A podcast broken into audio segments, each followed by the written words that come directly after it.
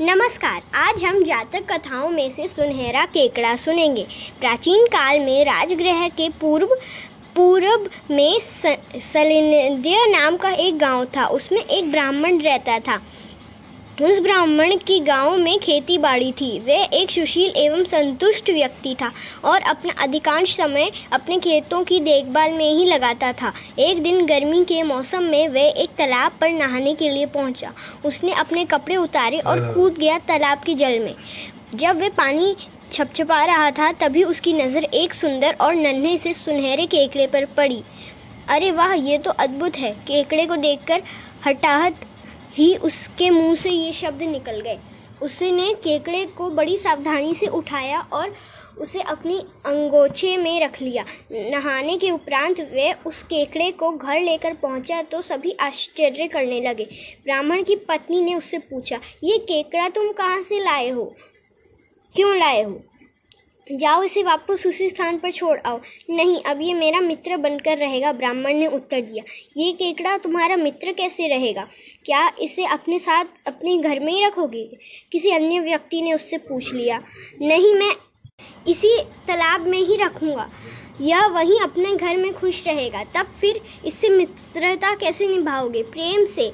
अपने सौम्य व्यवहार से। हर प्राणी प्रेम का भूखा होता है। प्रेम से प्राणी तो क्या भगवान को भी वश में किया जा सकता है। ब्राह्मण दिन भर उस केकड़े को अपने अंगोछे में रखे रहा था। शाम को उसने वे केकड़ा पुनः उसी तालाब में छोड़ दिया।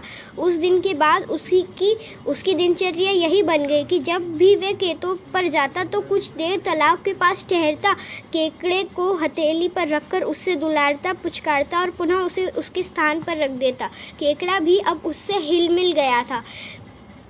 वह उससे आने के समय जल से निकलकर किनारे पर बैठता और उसकी प्रतीक्षा करता। समय धीरे धीरे गुजरता और केकड़ा बड़ा होता गया।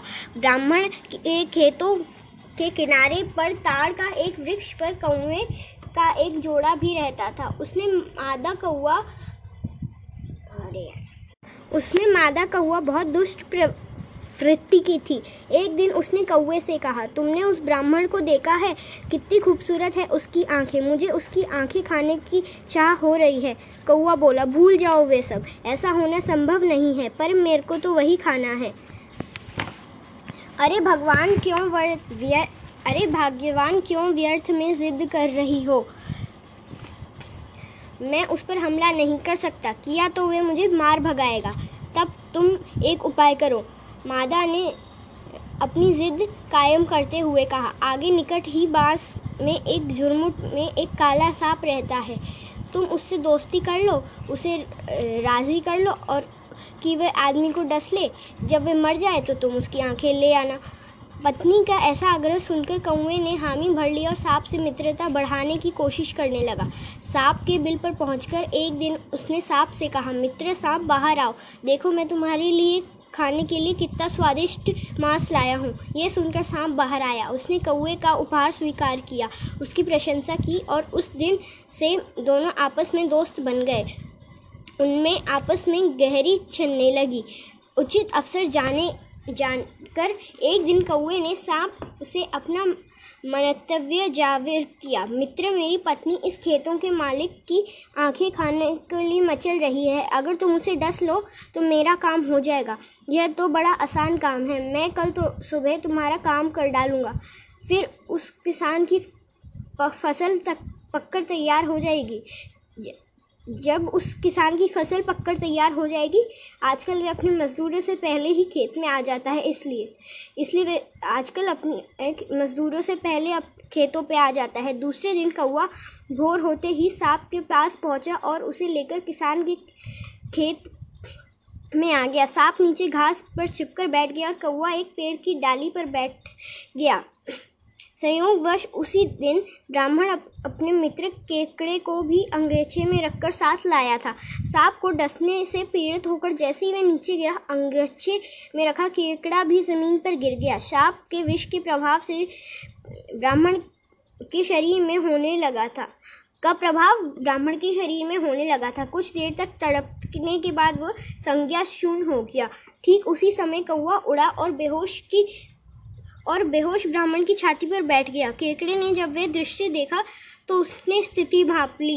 वह समझ गया कि दुष्ट कौआ मेरे मित्र की आँखें निकालना चाहता है, इसलिए वह फुर्ती से लपका और कौए की गर्दन अपनी संडासी नुमा पंजों में दबोच ली। पीड़ा पहुँचते ही कौआ चिल्लाया, हाय, मार डाला मेरे दोस्त सांप तुम कहाँ हो? इस केकड़े से मुझे बचाओ।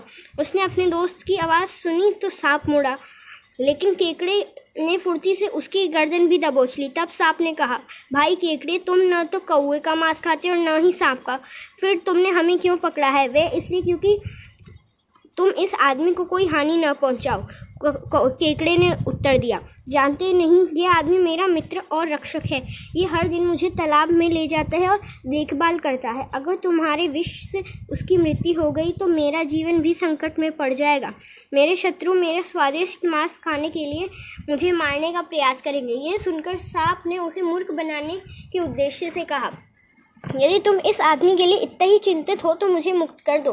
मैं उसके शरीर से सारा विष विष चूस लूँगा और देखो, सोचो नहीं, इसके शरीर से जल्दी ही विष चूसा नहीं गया तो इसकी मौत हो जाएगी। कहीं यह कोई चाल तो नहीं चल रही? केकड़े ने सोचा।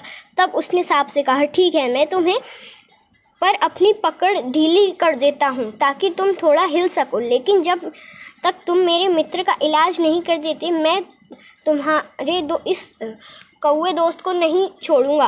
केकड़े ने सांप की पूछ को पकड़ कर रखा, जिससे उसे चलने फिरने में आसानी हुई। सांप वहाँ से सरक कर ब्राह्मण के पास आया और अपने कटे हुए स्थान पर मुँह रखकर जहर चूसने लगा। थोड़ी ही देर में उसने ब्राह्मण के शरीर से सारा विष चूस लिया।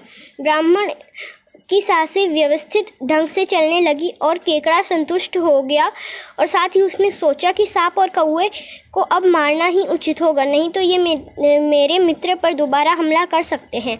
ये सोचकर केकड़े ने अपनी पकड़ सख्त कर ली। दो कुछ ही देर में सांप और कौआ दोनों की दोनों की मौत हो गई। मादा कौए ने जब ये दृश्य देखा तो वे घबराई उसी समय उड़कर किसी अज्ञात स्थान पर चली गई। ब्राह्मण को जब होश आ चुका था, तब उसने निगाह घूमी तो समीप ही केकड़े को निश्चिंत भाव से बैठा देखा। उसके पंजे में खून टपक रहा था। पलक झपकते ही ब्राह्मण ने सारी बात समझ ली। तब भी, तब तक खेतों के काम करने वाले सभी मजदूर वहाँ पहुँचे। जब उन्होंने कौए और सांप को मरा देखा तो ब्राह्मण से पूछा, मालिक, क्या हो गया था? ये सांप मुझे डसने के लिए आया था और ये कौआ मेरे मुझे खाने के लिए। लेकिन मेरे मित्र केकड़े ने मेरी जान बचाई। अरे, ये तो सचमुच सच्चा दोस्त साबित हुआ। सभी ने केकड़े की प्रशंसा की और ब्राह्मण के भाग्य में सहारा जिसे इतना अच्छा मिला था, जिसे इतने अच्छे दोस्त का सहारा मिला था। धन्यवाद।